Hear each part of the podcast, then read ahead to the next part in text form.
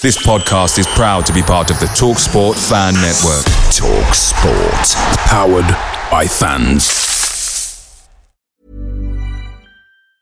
Many of us have those stubborn pounds that seem impossible to lose, no matter how good we eat or how hard we work out. My solution is PlushCare. PlushCare is a leading telehealth provider with doctors who are there for you day and night to partner with you in your weight loss journey. They can prescribe FDA-approved weight loss medications like Wegovy and Zepbound for those who qualify. Plus, they accept most insurance plans. To get started, visit plushcare.com slash weight loss. That's plushcare.com slash weight loss. The TalkSport Fan Network is proudly supported by Delivery, bringing you the food you love. McDelivery brings a top-tier lineup of food right to your door. No matter the result, you'll always be winning with McDelivery. Order now on the McDonald's app and you'll get rewards points delivered too. So that ordering today means some tasty rewards for tomorrow. Only via app at participating restaurants. 18 plus rewards registration required. Points only on menu items, delivery fee and terms apply. See mcdonalds.com.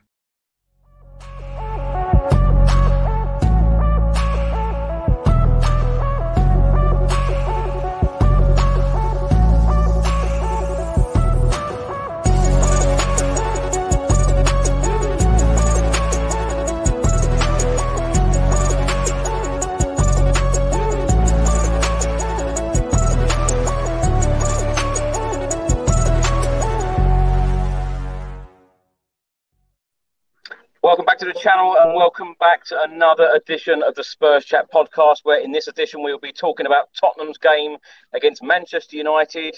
Of course, Spurs 2, Manchester United 2. After a poor first half defensively, Spurs were 2 0 down. Sancho and Rashford getting the goals. Boos at half time from the angry and frustrated Tottenham Hotspur fans.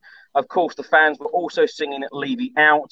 The comeback was then on goals from Pedro Porro and Heung-min Son. Spurs are now fifth in the Premier League table. We are back in a Europa League spot. Now, I have four very special guests this evening to talk about tonight's game. With us for the very first time, actor TJ Ramini. TJ, how are you? Um, I'm okay, but we'll get into that. It's lovely to be on the show. Very happy to be on the show. Thank you for having me.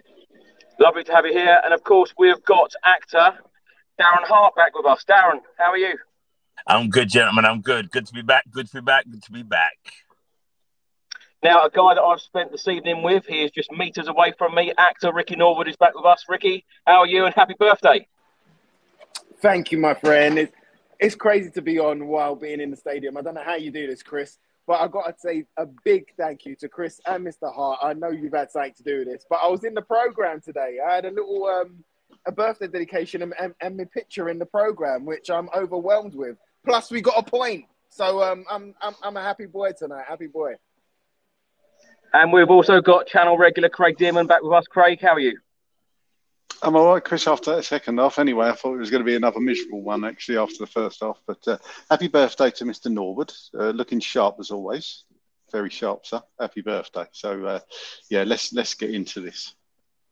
Well, he's had a lot of fans come up to him this evening. Um, TJ, let's start the uh, the show with you. Um, give me your thoughts on the game. Tottenham Hotspur two, Manchester United two.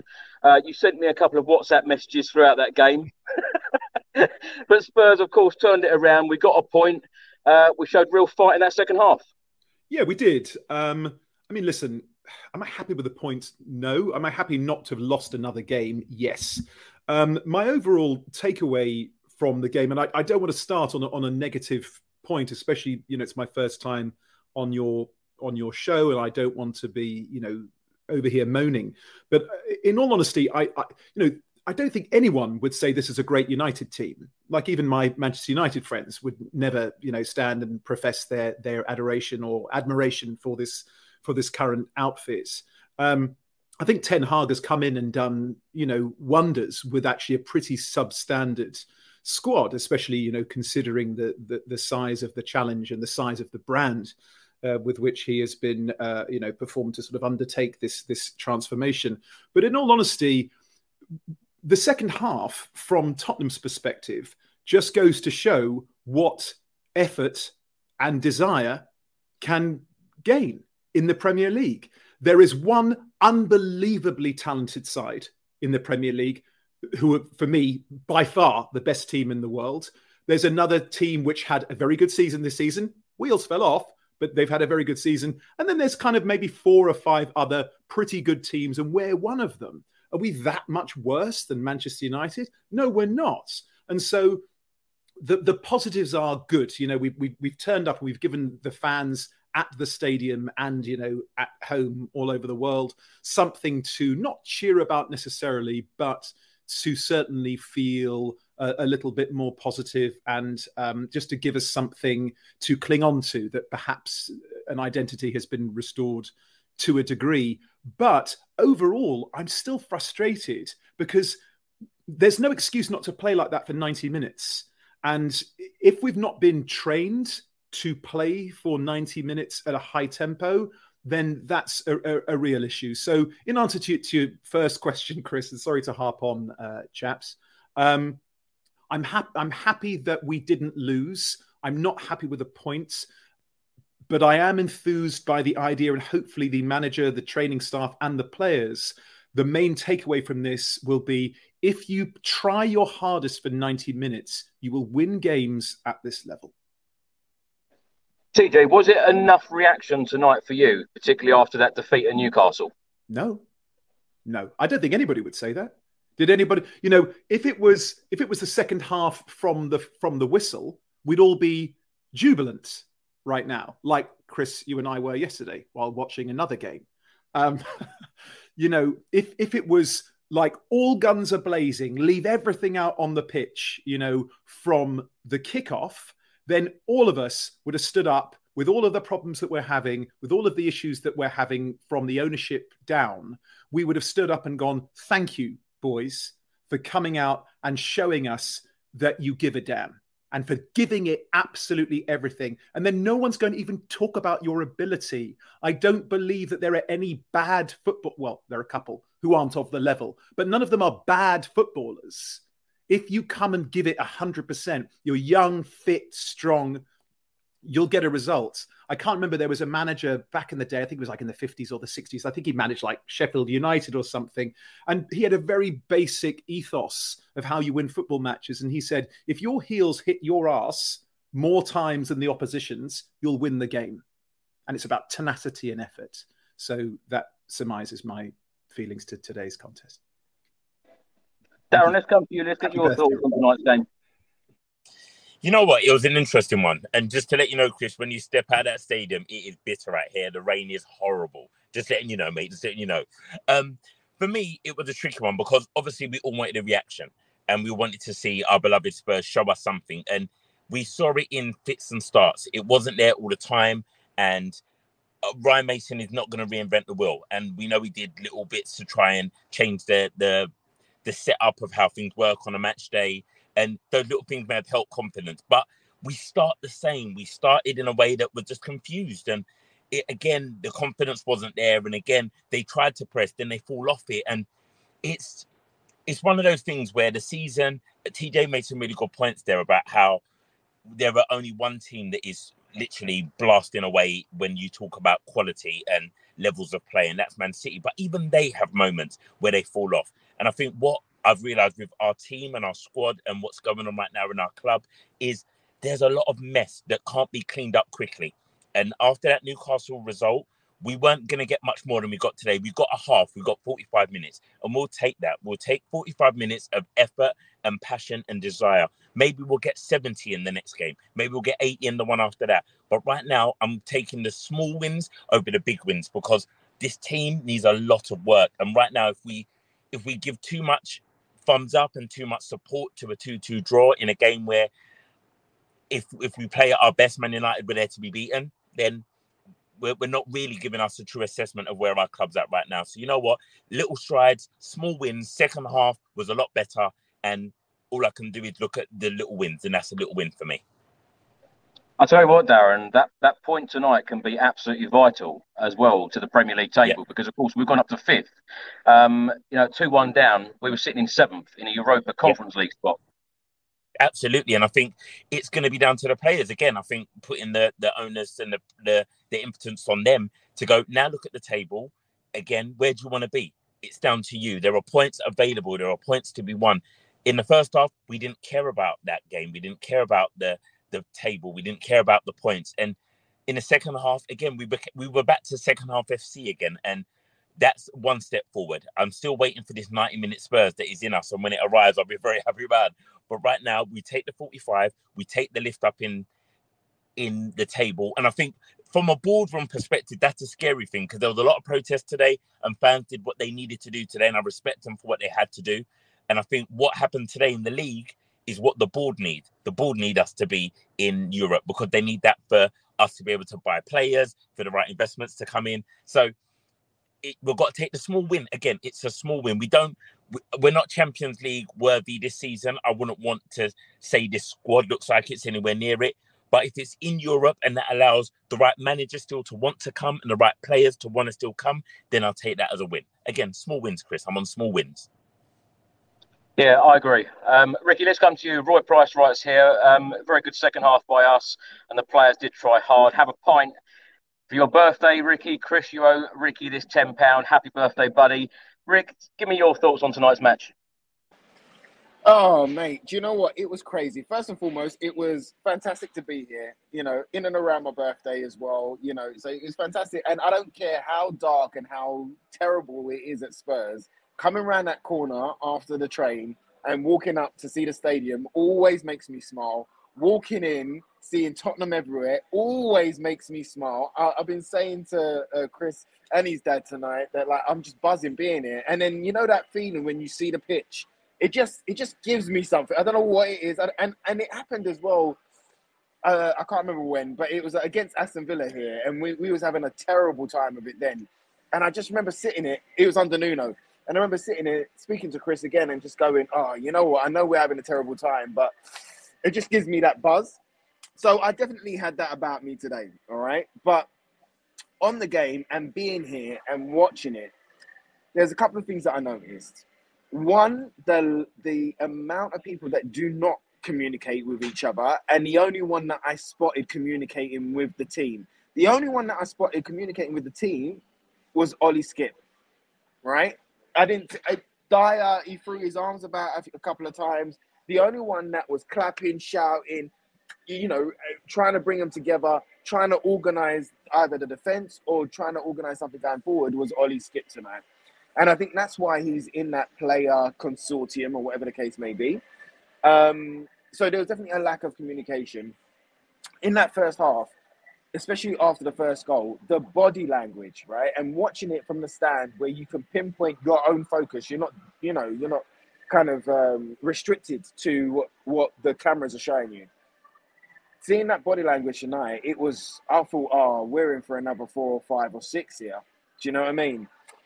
But there was a reaction. Um, what I did notice, there was a couple of tackles flying in. And to jump on the back of what Darren was saying there, you know, small wins. I saw uh, tackles being flown in. I saw crosses being put in. Sometimes there was a cross being put in and nobody was there. But I saw a bit of an effort. Once those goals went in, the, the body language was bad. But then when they came out for the second half, at least there was a reaction. And these are the things. It's like we're, we're not going to get a 90 minute Tottenham Hotspur this season. I don't think. I think the season, like for that, uh, the season's gone. It's about small things, about small wins, like you said there, because the confidence is is all over the place. The faith is all over the place. The the kind of the belief in one another is a bit all over the place. So even though Ryan Mason is not a manager, I've got to applaud him for saying whatever he said at halftime or for pulling that group together because they haven't been together. We they haven't clicked in the whole season.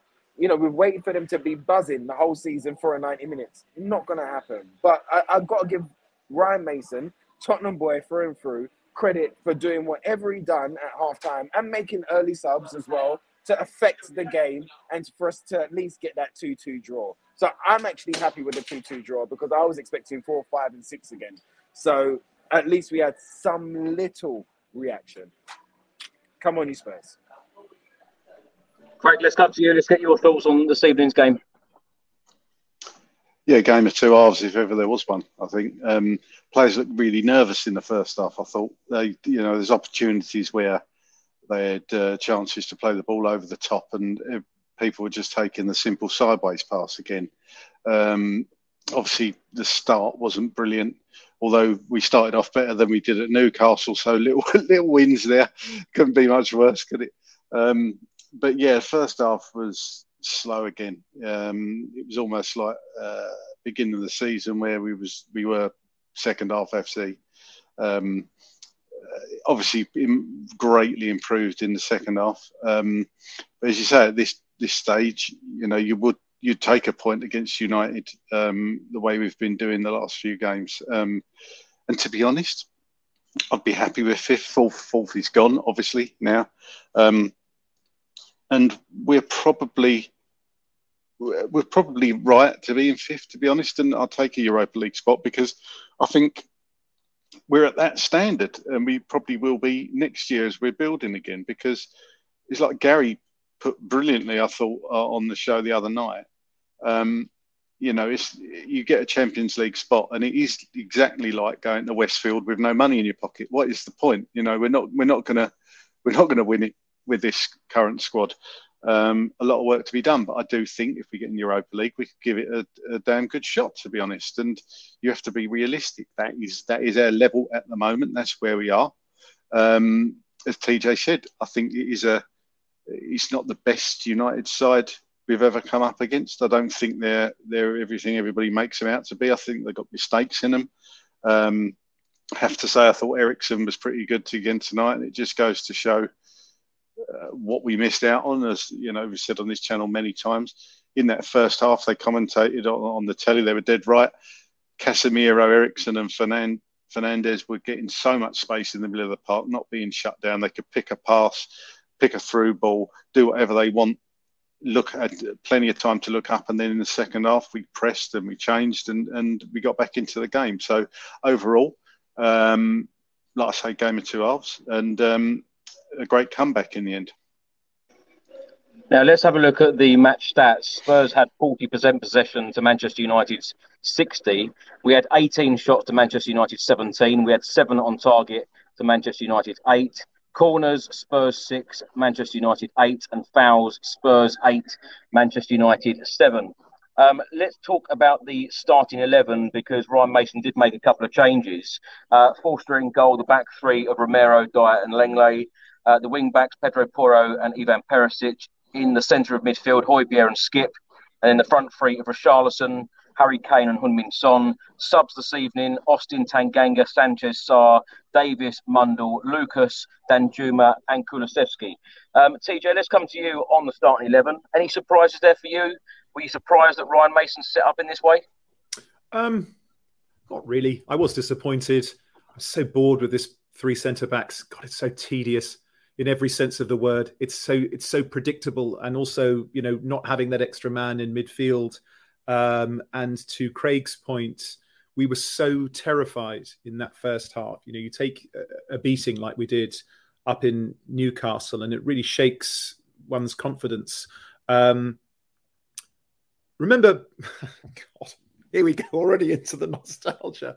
Remember, sort of five or six years ago, you know, peak Poch, um, where we just used to we, we would play out the back under immense pressure, like you know, under like a Klopp press from Liverpool, and we would play these round the corner one-time passes, and I would be sitting there, you know, with my unmentionables up in my throat, thinking, "Oh my god," you know, one pass goes astray, and they're in on goal. And you know what?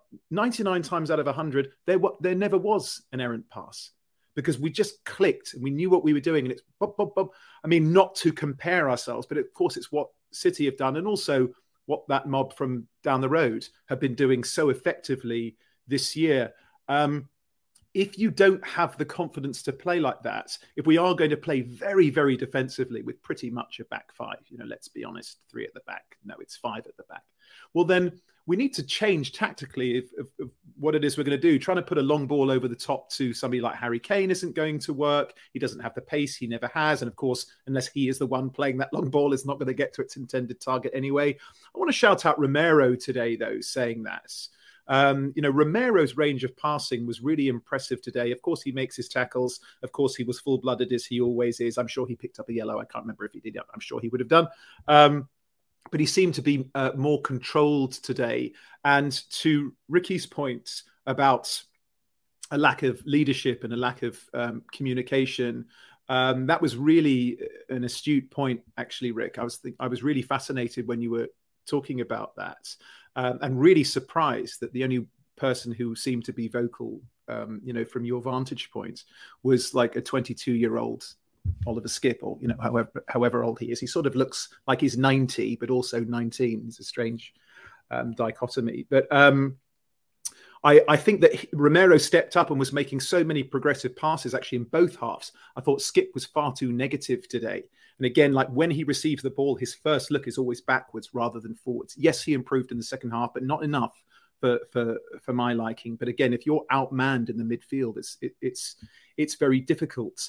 Um, and so with that starting 11, 11, I was disappointed but not surprised. Here, here was the biggest issue for me today, and it's a Richarlison thing and Chris, you and I were talking about this. Um, there is a state of consciousness that I, as a person, cannot stand.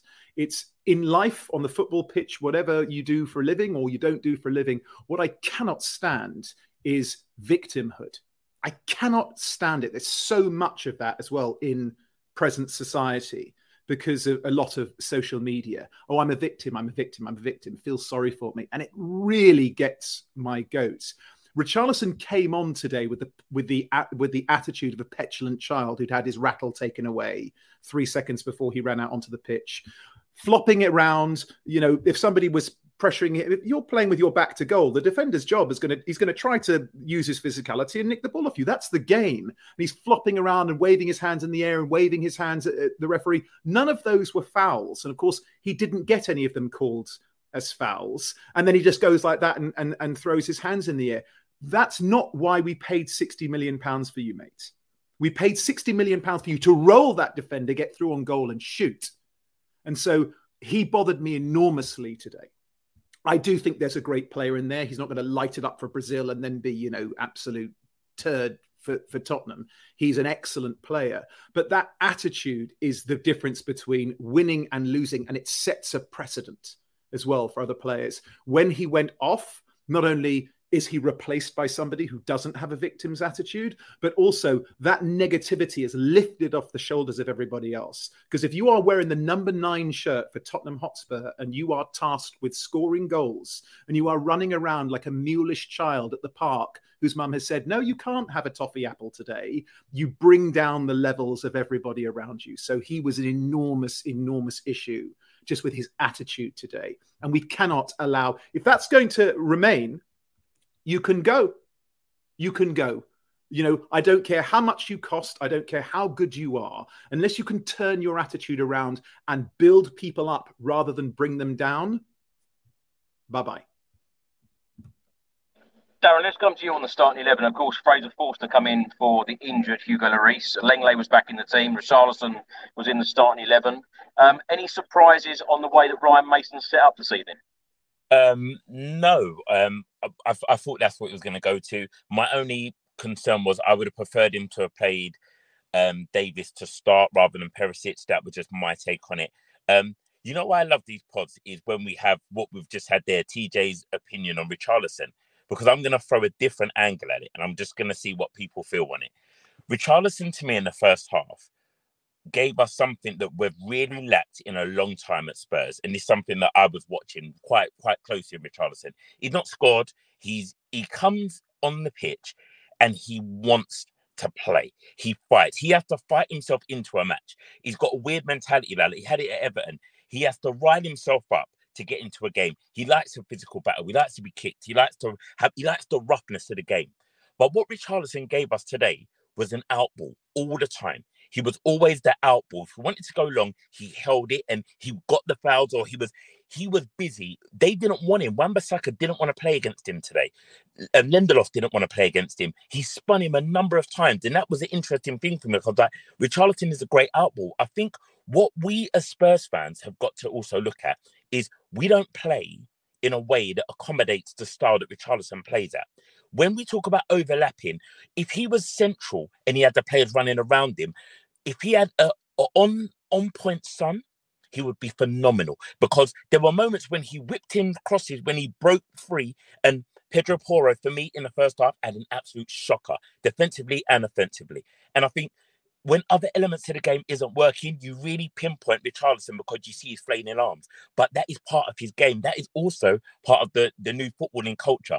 Players respond and react in that way. I think that with Richarlison, when he gets his goals, I, I don't want to see him leave. That's one point. I don't want to see him leave. And I feel that with the uncertainty around Kane, if Kane was to be the, the one that is sold for financial reasons, because ENIC's got to work out how to balance the books, I think with Richarlison as a figurehead of our front line, I think there's a lot more that can come out of it than we lose out of it. And I think there's a lot of positives in his game still.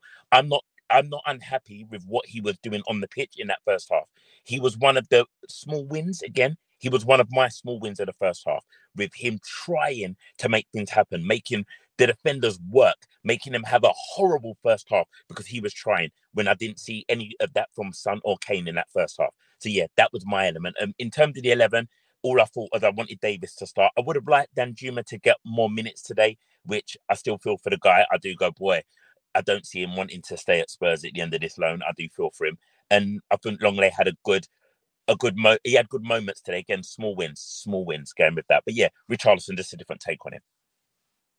That's what I was going to come on to. Let's let's come to you, Rick, um, on the whole Danjuma situation. Of course, he's come in in the January transfer window. He's had very very limited game time in the Premier League. Um, he scored a couple of weeks ago against Bournemouth here at Tottenham Hotspur Stadium. What more does the guy need to do to get a start? Um, I really don't know, mate. I really don't know. Um, Ali Gold came out with a great point a couple of weeks ago. Maybe it was a week ago. There's so much drama in Tottenham that you just end up losing your weeks. But he came up uh, uh, with a great kind of point that um, he has a bundle of energy about him and he has a positivity about him. He has a hunger and a want to do well for Tottenham. And you've got to kind of hone that. You've got to you've got to kind of encourage it. You've got to, you know, kind of infuse it with some energy as well to kind of try and let that spread throughout the, the, the, side because there's not a lot of that going on within the first 11. Um, so I don't know what he's got to do to, to get a start or to to kind of get more minutes because especially with Richarlison coming back now, he look I, I think he's probably fully fit now. So there's you know there's no really real reason for him to not come off the bench. So if he, you know, if Richarlison is going to be the first one that comes off the bench as a first option, if not start, then how far down is Danjuma going to go down the pecking order? It's, it's tough for Danjuma. It's tough. You can see the want there. You can see him, you know, in the training um, center until the, you know, very late at night or earlier in the morning. You can see him working. You can see him putting out positive posts as well. He wants to do well for us. And even that um, even uh, interview, I think, against Bournemouth, uh, where he was like, we had to go for the win. You know, Bournemouth scored in the last second on a counter attack when we was trying to go for the winner. And he was saying along the lines of, we've got to go for the win. We're Tottenham Hotspur. And I like those lines. You know, I haven't heard that in a while. So I, I don't know what he's got to do. But on a little bit of a sidebar before we get kicked out, I've got to say, just for the boys here, that it was so easy for Man United to cut us, cut through us, cut us open. Um, anytime that they wanted to, they could run run right through us. There was a little bit of a change in the second half, but I've got to tell you that I I didn't see Dier make an actual tackle or a challenge. I saw him run alongside. I saw him block, but I didn't see him actually make a tackle. The only one that made a tackle for me, and I couldn't really have my eye on Lenglet from where I was sitting. But uh, the only one that was making tackles for me was Romero. And th- th- there's a lot of problems in this squad. There's a lot of things that need to be healed. There's a lot of things that need to be fixed. And it's not going to be fixed in two training sessions under Ryan Mason as yet. The, uh, at least Ryan recognizes the problems because he knew what to say in that second half to get some type of reaction. Right, Chris, we're about to get kicked out. I'm just letting you know. Uh, the security's hovering. I'm just letting you know, bruv. I'm going to go and walk to the car. Ricky, I know you've got to go home on the train, so um, thank you so much for coming on um, for this short period, and uh, it's been a pleasure having um, you with me tonight. Um, it's been great, so thank you so much, and we will see you again soon. Listen, Um, always an honor and a pleasure. Thank you for having me, and thank you for you know what I mean for, for being great company tonight. You and your dad. Thank you for being great. Nice to great see you, Ricky. Happy tonight. birthday, mate. Nice to see you. Look Thank you, Ramos, TJ. mate. Cheers, love, Rick. Love, love, Craig. Love, Dow. Have a good Nice one. Take it easy, guys. Craig, I'm going to leave the show in your very capable hands, and uh, I will be back very, very soon. Okie dokie. Okie dokie. No pressure. TJ. No pressure. Yeah, no pressure. God, I can feel the pressure. I can feel the pressure. Um, I'll just give my opinion on this first, and TJ, if you let me know what you think. I, I I've got a feeling Ryan Mason would rather play four at the back. I'm not convinced that he was ever sold on this three at the back, and I agree about it. I'm kind of sick of seeing it. But I think personally that we haven't got the personnel at the moment to play a proper back four, because for me, the best back four you could you could say Dier or you could say Romero and a another, whether it be Dier or Lenglet, right? But in my opinion, you've got to have Ben Davies if he's fit and uh, Emerson Royal. and of course, we haven't got both them. And we've seen, I thought Porro, I agree. I think it was you, Darren, was saying I thought he was dreadful in that first half. He was found out really for the first goal again. I thought oh, was certainly a portion to blame there. What, what do you think on that, TJ? Do you think, do you think um, we'd look better with a back four with those two fullbacks essentially? And do you think Porro could ever make it as a fullback rather than a wingback? Uh, I mean, listen, I, I I concur. I think that you know most Tottenham fans are, are, looking at our current squad and saying we probably don't have the personnel to play in the shape that we want to play. Um, we've had identity issues for so long, for for so many seasons. Really, since you know Poch departed, we've had an identity crisis. Um, and so, firstly, three at the back, three centre backs is not Tottenham. That's not how we play. Win or lose, that isn't how we play. Yeah, so I would like to go back to a back four. You know, do we have the personnel? It's it's it's a it's almost a, a bigger conversation because to look at the players that we currently have, like and, and again, like, who would have thought a couple of months ago we would have been talking about Emerson Royal as like, oh God, you know what a big miss for us. You know, I mean myself included. Like I was, I can't believe that he ever made it as a professional footballer, let alone you know playing in the in the Premier League at a, at a you know quote unquote big six club. But he turned it around, and I take my hat off to the guy because he very famously put his his own hand in his own pocket and paid for training and diet and all sorts of you know futuristic uh, techniques to improve himself, and it worked. So I take my hat off to the guy. You know, fair play. Um, so he's injured. So what do we do? Um, I guess it's difficult for me to admit that with Ben Davies and Lenglet and Dier and and Romero and Tanganga and Porro, we can't pick four players out of that who could do a job for us. It's very depressing to kind of admit that, but you're probably right. Um, the bigger problem than that, I think, right now is that we haven't trained to play like that. We've had too many coaches who are so, so defensive since Nuno and then Jose and then Conte and then Conte Light. That was this disaster that was uh, Stellini. And so rather than the personnel, I think they need to be retrained to play in that system because and of course we're also missing Bissouma and we're missing um, you know Bentancur who right from day one was like one of the best players we've had in a long time and kind of gives me um, Mousa Dembele vibes you know who was one of my favorite Tottenham players of all time.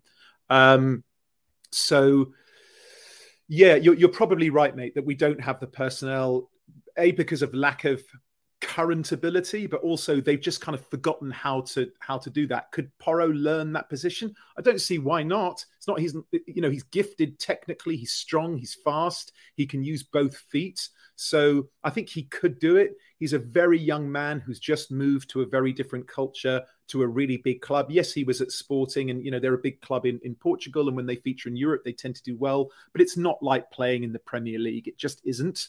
And so I think he'll come good if if given time. Um, but I would love to see just a more positive setup um, because, of course, we all know where our jewels lie, and our jewels lie at the other end of the pitch. So working out some sort of system to provide them with a bit more um, possession, I think would would benefit us tremendously. So, reduce. Do you think um, four two three one would be a, a, the formation that Mason would want to play if he had? If, if he had a bit more time, yes, I think it would be an enormous risk to try that now. Um, and it probably, I mean, listen, he could risk it. I don't think there are many people out there saying he's going to get the job full time. So I think he could risk it. Um, and with five games to go, are we still six off top four? Why not? I, I don't know. I don't know what you guys think. Maybe you know, Darren. I, I don't know. You, what do you guys think? Yeah, I mean, uh, what do you what do you reckon, Darren? I, I, I agree. I'd just throw caution to the wind, isn't it? Is that the best way? The way I would look at it is we've got all these games to play, and it's all trial and error right now. And like we said there, Ryan Mason is is not going to get the job long term. Let's just be really honest. He knows that. So for me, if I was Ryan Mason, I would go, let me throw all the things that I would want because I'm going to come from a fan perspective. I, I love the side. I love the team. I want to see that. The four two three one is the Tottenham formation that we'd all love to see back in in in in in the stadium and being worked. And like you say, the personnel is a problem. You look at Pedro Porro, and as Craig, we both kind of looked at it today. He was a mess at times, positionally. Um, he was all out of sorts at the back, and just he, doesn't close the ball down well enough at the back. And then, as, as TJ quite rightly said, we're saying we want Emerson Royal back. It's crazy that the words are coming out of our mouth, but that's that's where we're at. So if I was Mason, I would go. Let's play that formation for the next game. I would absolutely give it a go. I understood the caution today against Man United. I understood him going. I'm a bit scared. I don't know whether to do this. I'm only going to make a few changes. I'm going to, I've made one big change. I've gone back to the old formation. That's one big change. Now I'm going to see how this plays out. We got a 2 2 draw. Passion came in. Now throw caution to the wind. What, what's, what is the worst thing that could happen? The worst thing happened last week. I don't see us having anything worse than that right now. So I would say go for it. I'd absolutely give Skipp, give Pape Sarr, give people like that minutes, see what they can do. I would I would personally play Richarlison as the up top by himself. I play Kane behind with either Kulusevski and Son or Danju, uh, um, Danjuma and um, Kulusevski either side because Son's been up and down. He needs a little break sometimes. I would I would literally go. Let's test it all out. Let's let's let's go for it because what have I got to lose? Nothing. End of the season, I'm gonna be back training the youngsters. So let me have some fun and let's go out in a blaze of glory. That's what I'll do. What, what do you guys think happened to, to Tanganga? Remember when he started? It, I was, was it under Jose or was it under Nuno? He had those couple of games. I remember um, he had that game against um, City where yeah. was just unbelievable, right? Just as uh, just as an old fashioned right back. Like what happened to him? I was going to jump on that. Sorry to jump in, Craig. With Tanganga, he was my other option as right back. I think with Tanganga, the last time we saw him there to memory was the Crystal Palace game where Zaha got in his head and he was all over the shop and he got sent off. And I was like, okay, that's where there's elements that we have concerns about him in there. However, you're absolutely right, TJ. Why not now? I know not today because that would have been a, a, big question. But there's games that we've got playing next. Give him a go. Play him at right back. Because what have we got to lose? that we could gain far more from him having a great performance and us suddenly going, there is a player still in there. We can still use him and let's give him a bit of confidence because that's what we've got to use these last few games for. I know people are saying that there's a lot in the league that we can still obtain. And I agree with them. It, there's still a lot that's up for grabs. But I think playing this formation as we see every game, we struggle in it and it doesn't work. And when you said TJ about the old days when we would do that intricate passing at the back, and you'd go, "Oh my gosh, uh, my throat, my throat, my throat. Where's this ball going to go? What are we going to do?" Now you look at it, and nobody wants the ball. Nobody wants to receive it. At one point in the first half, everyone was camped in our half, and Skipp got the ball and just smashed it as far as he could, and no one was looking for a pass. No one was showing for it, and it's it's sad when you watch players play like that because you go, confidence is gone you you're not trusting your ability, but also the system. Because Kane, Son, they were literally living as as wingbacks at one point. I was like, why are we why are we doing this? Because you're not trusting that Pedro's got it, you're not trusting that Perisic has got it, and that's where the concerns for me are happening. That no one's trusting each other and no one believes in each other to go. I believe I can pass you the ball, and you're going to turn on the sixpence. I believe you want the ball. No one was showing for it, and it's it's sad when you see that lack of confidence and ability because the players we have in our squad are not as technically gifted, especially at the back, as what we had before when we were blessed with Walker, Rose, um, Alderweireld, and um, like Jan. We, we were blessed with technically gifted players at the back who take a touch, but also they had an outball always in Dembele. He was always the outball. He always wanted it. And yeah, we don't have that anymore. No, that's right. And you, you know what it's proved to me? Um, what a big miss um, Bentancur is just it's just huge, isn't it? Huge, huge miss. I mean, uh, he, he's a totally different player to anybody else that we've got in there, and obviously we haven't seen the best of Bissouma either this season. I was quite excited when we signed him. I, I, thought, you know, that's showing real intent, but for whatever reason, you know, he's, he's obviously had a bad injury as well, which doesn't help. But uh, for me, what what this current squad comes down to, and I, th- I thought it was TJ uh, hinted hinted on it earlier. This squad is made up. The makeup of this squad is kind of four, five managers worth of players. It's like a mishmash, isn't it? And not one of those managers since Poch really has had a chance to rebuild the squad in their own image. Now, the last three managers, uh, as we've said many times, have been pragmatic. They've been boring. A lot of people would say, and I'd probably agree with that. You know, but I was quite excited when when Jose came in, I thought, okay, I don't like his style of football, but he's a serial winner. Felt that didn't feel much about Nuno, to be fair, but uh, I felt a bit excited about. Well, I was very excited about Conte again. Never really liked his style of football, but I thought if anybody can get us over the line, it's going to be him.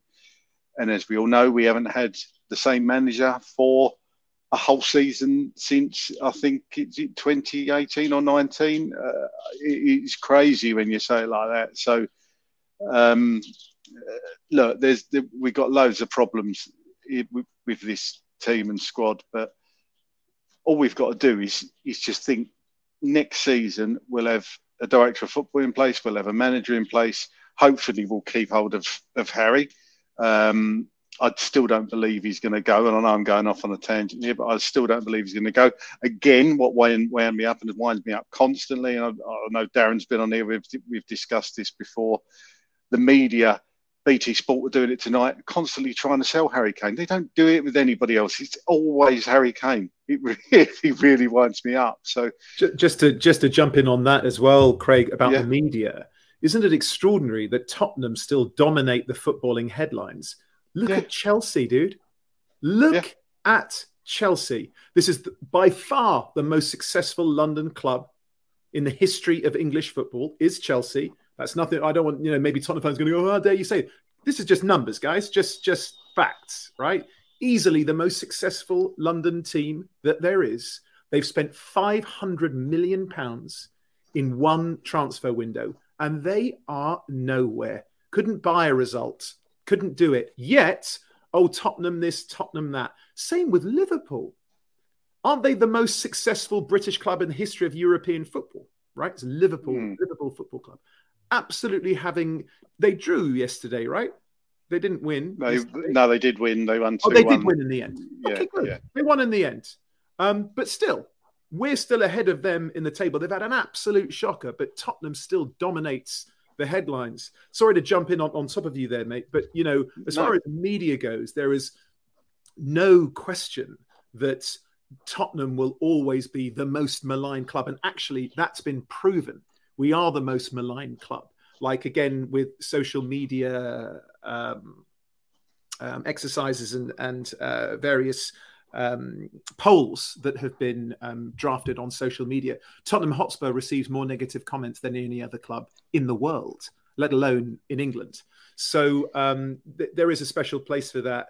Uh, we won't get into the Harry thing unless you guys want to. It's it's your show, but um, I I even when we were talking about having pragmatic managers, um, which means defensive. Yes, you know, we have enormous defensive frailty, but that is personnel. The fact that I'm sure he's a nice boy, right? And it's hard to talk about these guys. You know, they are human beings, and I always try to be conscious of, of that. Um, but, you know, life is competitive. All of our jobs, if we go to work and we don't perform, you are replaced with somebody else. Uh, that's just life. And so to look at somebody, Eric Dier was the third string centre back nine years ago, and he's almost the first on the call sheet for every Tottenham game. That is absolutely unacceptable. Um, thinking about the bigger, the larger problems that we have at Tottenham Hotspur, I touched a little bit on identity earlier. I'm, I'm, sure that you know these. Well, I know that these topics have been discussed before on this show and you know in other shows and on social media and what have you. Um, for me, the, the the biggest problem that we have is that we allow substandard players to remain not only at the club but starting so again, if you look at that horror show from last week, remember when we lost um, five? I think it was five one to Newcastle in 2016. Is that right, Darren? Shaking, yeah, you're nodding your head. Yeah. Um, was obviously after we'd lost the title to to Leicester, and you know we were very despondent, and we went up there and, we got a drubbing, you know, five one. Um, five of those Tottenham players are still at the club. None are at Newcastle. Zero who played in that game are at Newcastle. Five of them are still at Tottenham, and four of them are regular starters. That is mm. an enormous, an enormous issue, and that, of course, falls on the shoulders very much of our owners and our recruiters and the people in the offices, not the guys down on the pitch. Yeah, I, I agree with that. And what I think is with Tottenham, and in a way, this is just my opinion, but I think we've created such a wonderful tra- area for people to train in. You know, it's very comfortable. They've got a five star hotel on site. They've got everything they could possibly wish for. One of the best stadiums in the world. I just think players come to our club. This is how it seems to me, and they're just comfortable. They think, "Oh, this is all right here. This is absolutely fantastic. I'll pick up my wage. I'll, you know, I'll do, I'll do my job. Uh, I'll go through the motions." And it's it's incredibly difficult to get these players out because they don't have to go if they don't want to. The club could turn around and say to them, "Right, you're, you know, we're putting you up for transfer," and the player turns around and say, "Well, I don't really want to leave. I don't, don't really want to leave. You can't make me leave. I've got a contract. I'll stay and I'll, I'll be here as long as I want to be." You know, and I just don't. I think you're right. I think there's. We could all name seven or eight players that have probably been here too long and have not outstayed their welcome. I, had, but, I have a standing dinner here with, with one of my best friends, another Tottenham guy. He, he, lives in LA. We have a standing dinner. If we're both in town, we have dinner with each other every Wednesday. We draw up a list of all the players. There's 12 on that list. I mean, one of them is Moura, who's leaving anyway, but there's 12 players on that list mm. who, who have yeah. to go. 12, 12 players. That's unacceptable. And that's leadership. That's, that's leadership. Again, any managing director or CEO in any other company on earth that many mistakes, that pattern of, of re- repeat negligence, of course, is given a golden handshake. You know, these uber wealthy people that run the world, they're never kind of sent packing, you know, and they're sort of walking out of there with a, you know, with a Tesco's bag or whatever. You know, they are given a golden handshake, several hundred million pounds, and off they go. But marching orders are in order because yeah. the structure of the club is broken and that's yeah. unacceptable. We're a football club, not an entertainment and real estate club. And actually having the best stadium, having the best training ground, and everything. I mean, I actually feel that that's embarrassing now. You know, you know that kid who turns up to play football and has got the best boots and the bag and the, the rucksack and the best tracksuit and the hat and you know, and then you know goes and runs around and couldn't find his own ass with both hands. You know, it's that all the gear, no idea. Well, we're looking like that kid right now a spoilt brat with all the best toys, but entirely yeah. ineffective, and it's it's unacceptable. Yeah. Uh, just bringing it back to the game because we've gone off on a tangent, as, as fascinating as it, as it is. So, Darren, just just what you, let, look, we let Sancho sh- score. Um, I can hear Anthony Costa saying, "I knew it." The only thing he probably got wrong was was um, come on. I thought, no, no, no, Costa can't be right about that one. Sure. Yeah, you can't get um, it. Yeah. Um, so obviously Sancho scored bad defending uh, again. Uh, you could hear the stadium, the groans, and you think, oh, we know where this is going. The Levy out chant started again. the second goal, obviously, good finish from Rashford, but again, um, a long ball down the side beat Eric Dier for pace. I'm not quite sure what Eric Dier was doing. I thought it was terrible defending. I'm not quite sure what he wasn't really showing him. He had outside. a five yard head start as well, Craig. He, he, he did. It, head start. It was all right. Look, I get it. Rashford's fast, but that it looked like Dier was running through treacle. Um, yeah. Great finish from Rashford, right? And um, I don't know if you guys saw. Um, the camera was on Levy at that point. Oh, and Donna, Donna Cullen was behind him, and I thought she said he's shit rather than this is shit. So, oh, so okay. if you get a chance, have a look. Um, I think I thought, she, and obviously because it was Dier's error, I would say. Um, I thought she was saying he's shit, but you know, have a look and uh, see what you guys think. But Darren, what were we doing for? Talk, talk me through either of them goals, whichever one you feel you want to talk about, because that was bad, wasn't it? Yeah, it was bad. They were both they were both bad on so many elements, and I think the first one, it was again, it was about positional sense. And if if Ricky's listening now on his travel on the train, I know again, here goes the defending because that's me. Like Pedro Porro, his positional sense, it was shocking in that. And just the idea of what you're doing with a player when you pass them across, if you're inviting them onto their stronger foot, you've got to press the ball between himself and Romero. One of them has to engage. You've got to engage him to make that shot more difficult because you've given your keeper no hope because he's now screened. He can't now see it. So you've got to do something to the ball, or you're just giving Sancho pick your spot. And that's what we did. Pick your spot, mate. And he did. Beautifully done, well executed. Now, the Rashford goal, it, it, it highlighted other things in that moment because the spell of play for me was all about confidence as well.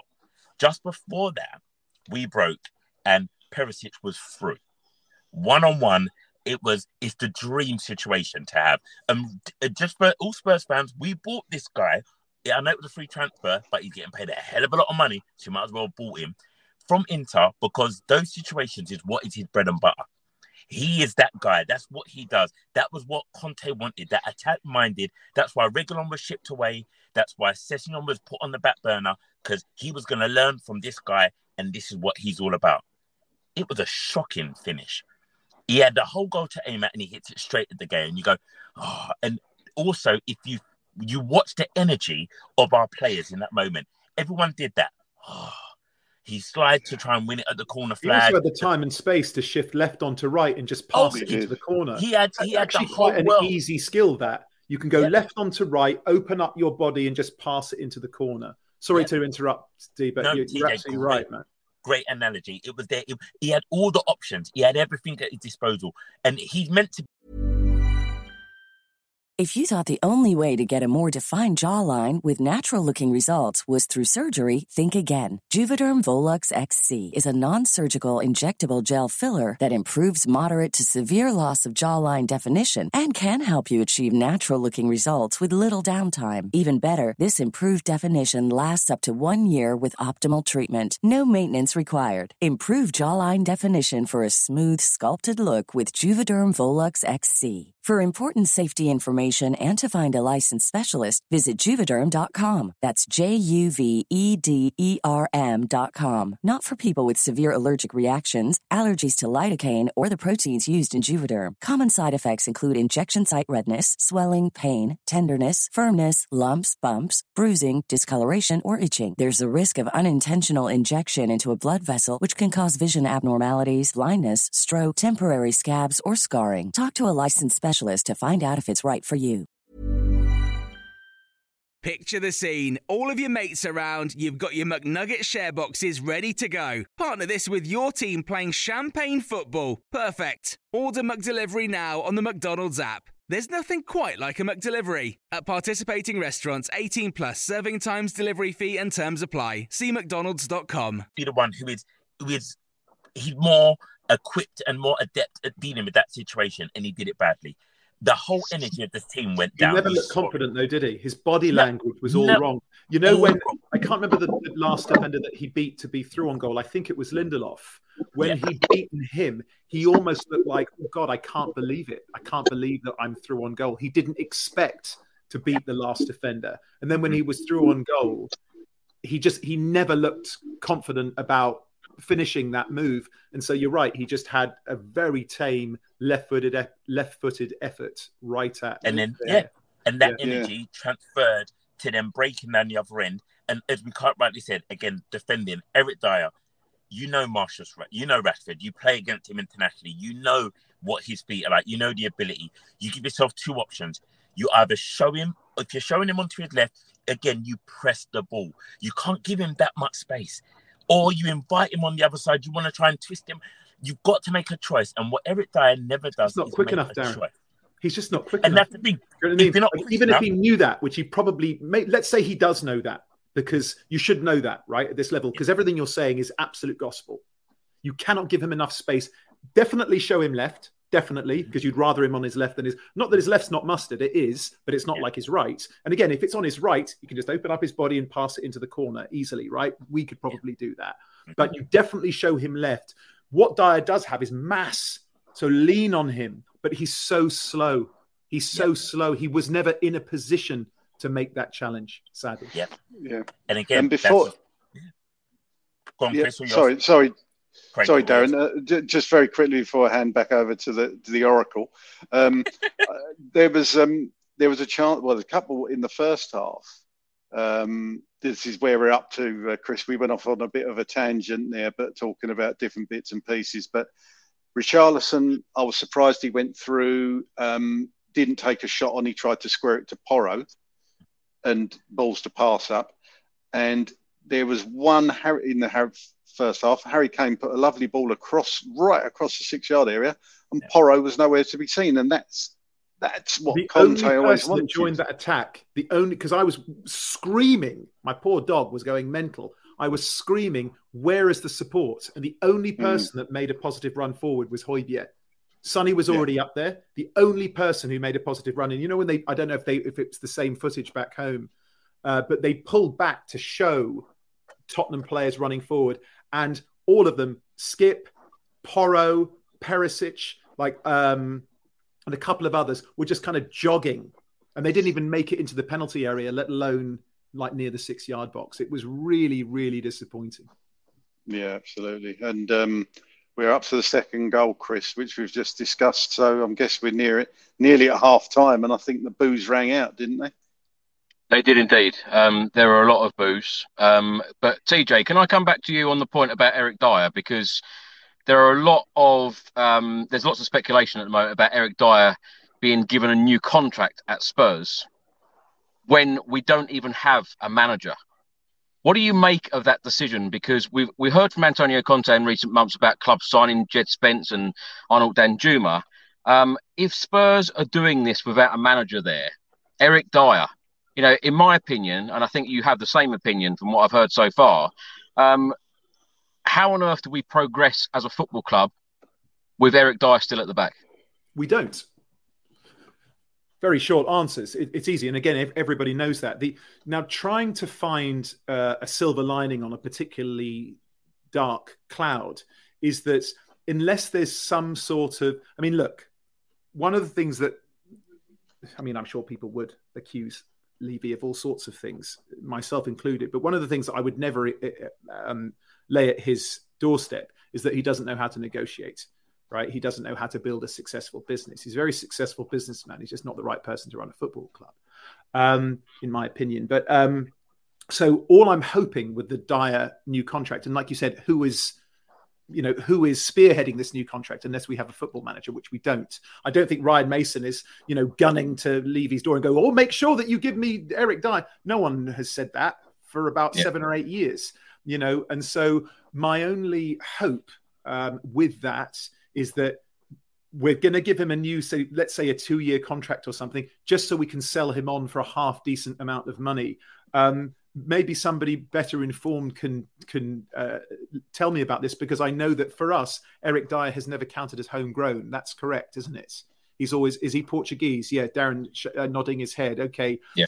If we were to sell him on, would he count as homegrown? Because of course, English players are more expensive in England than um, quote unquote foreign players. Has he been at the club long enough? Because I know that that sometimes changes. Like if, if you were very young and you come to an English club, you qualify as homegrown. Would he qualify as homegrown? Does anybody know that? You're, you're saying that like like an English club wants him.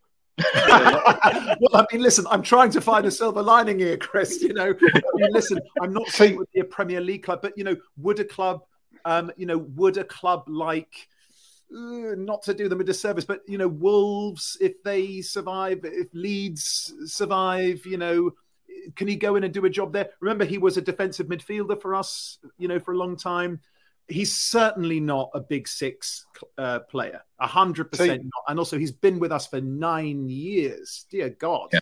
you know, he's like a piece of furniture. If, if you, so he if has to go. So if he signs a new contract and we get some money for him, then great. If we don't, then just let him go for free. Let him go. T- TJ, if if yeah. was, let's say he had three three years left on his contract, uh-huh. and you were trying to sell him, what asking price would you ask for Eric Dier? what a question!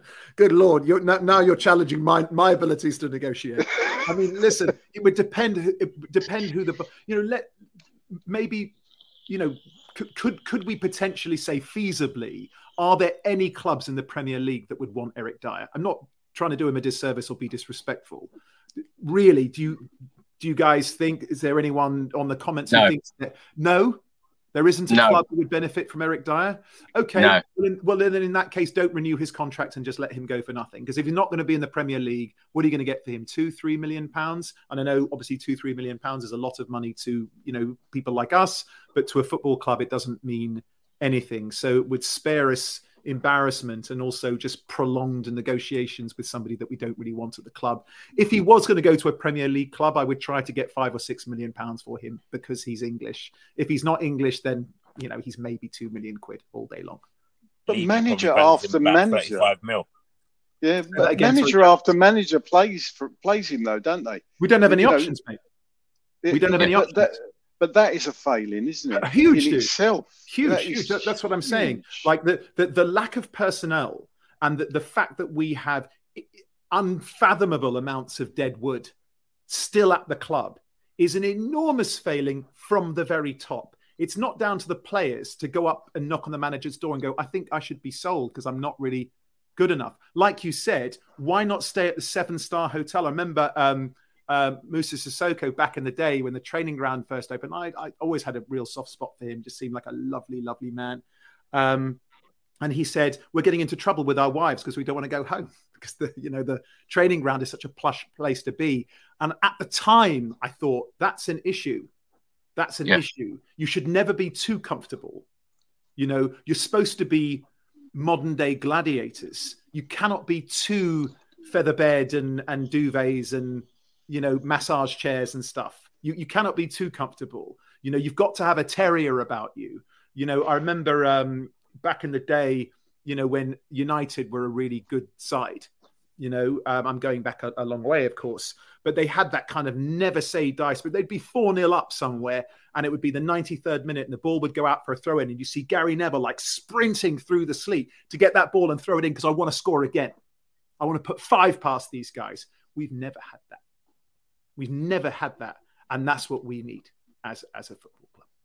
It seems to be very different with the modern day footballer now, though, because you know St James's Park on Sunday, you know a number of the players were swapping shirts after six one defeat, which I just found absolutely shocking. Um, mm. Darren, um, before we talk about the second half, there were boos at half time, as Craig rightly mentioned, at 2 0 down. Um, a number of people protesting before the stadium, uh, sorry, before the game um, outside the stadium um, about Daniel Levy and the way that the club is being run.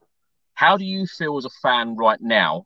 And how do you feel um, about the Daniel Levy situation? Because a number of people who have probably sat on the fence and, and have probably thought, okay, it is what it is. I think a lot of people now are beyond frustrated. A lot of people are at breaking point. How do you feel about it? Me personally, I feel that Daniel Levy, the, the, the, the board, they have done a wonderful job of building a financially stable business that Spurs is now. And I'm grateful and thankful for that. My if they were watching or listening, my message to them is now this. As a footballing side, as a fan of Tottenham, I need my football team back. I need to enjoy my football team and understand the vision of my football team. I understand your vision of a business model, but I don't see your footballing model. I don't get it. We don't understand it and we need it. And if you can't give it to us, because we've been asking for this all season, we've been saying, come and talk to us as fans, tell us the vision. If you can't tell us now, leave. Put somebody else in charge who can. Take your steps away from it. Don't worry about the business side. You've done a great job there. Now let's find the football. I think TJ and Craig, you made great points about shopping in in Westfield with no money and not and that kid who turns up to football with the best boots and the best tracksuit but can't play at all. All of this is now left on the shoulders of us fans because we carry that. We can't say, look at us, we've got Beyonce concert. Well done, we've got Wizkid, NFL. We go, we ain't It makes it worse for me Exactly. in a way, Darren. I don't know if you feel the same. I'm embarrassed. I'm embarrassed to have all of these material riches Yeah. and not be able to produce. You never want to be the kid who's all the gear, no idea. It's embarrassing. So I totally understand the frustrations of fans today who protested, fans who decided not to go to the game. What I'd say is the important thing about how our fan base has to think about this is everyone is at different phases of their journey. And I can't ask someone to be at my phase. I'm saying in a polite way, I would like the board to either remove themselves and put people in place that want to be there in terms of a, from a footballing perspective. People who want to see success on the pitch and are actively going to do something about it and are also going to communicate with the fans in a better way. Because I think the communication between us and them has been appalling. That's what I would like to see. Other people want to go out and pull uh, pull things down and rage and scream and shout. If that's your methodology and that's your way of working, cool. But you can't ask me to do the same, and you can't expect, and I can't expect you to do the same. So I know a lot of people will be on here going, "Is that you saying you want ENIC out? I want you to say it." I'm saying I want change. That's what I'm saying I want. If ENIC out is the change that happens and it works, because the ultimate goal I want is for our football team to be performing on the football pitch. That's what I want. That's that's the that's the be all and end all goal for me. I don't care what stadium we're playing in. I don't care what kit we're wearing. I want the boys to be on that pitch, giving us heart, passion, and pride, and playing in a system that is exciting for us, and we can celebrate being Spurs fans again. Because that's what I want. Is that answer enough for you, Chris? Well, do do you think that that Daniel Levy and the board will sell the club? I don't think the board will sell right now because there's a number of factors for them financially that they want. They want the naming rights to the stadium because that's more money for them. They're going to want the team to be performing in a better way, so it's a bigger marketing product for them. So I think we're in a catch 22 because the team not performing on the pitch, so it's affecting their money. The, the value is going to drop and they're going to want to sell it at its peak. They're greedy. We can see that. That's what it's all about. The pound and the pence, that's what they're all about. So I think we've got another season of this. I don't think they're going to go. I think they're going to build a structure to try and appease us with a new footballing director. I think we'll see um, a director of football coming as well. And I don't know where this manager's, who this manager's going to be. I've already said that we're in a circus of managers right now, and it's going to be a disgustingly badly handled situation. And I feel it's going to get worse before it gets better.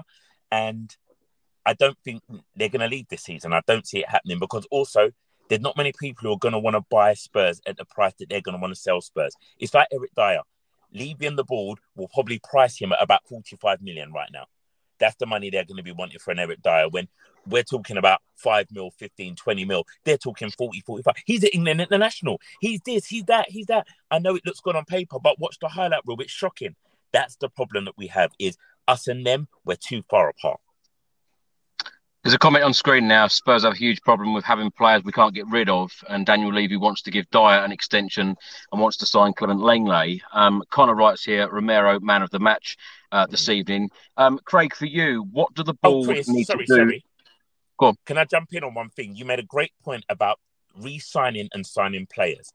I can't understand a logic of doing that when we have no manager. So I would like the board to understand from a football perspective, you don't re-sign anybody. You don't sign anyone unless you're spoken to your new incoming manager.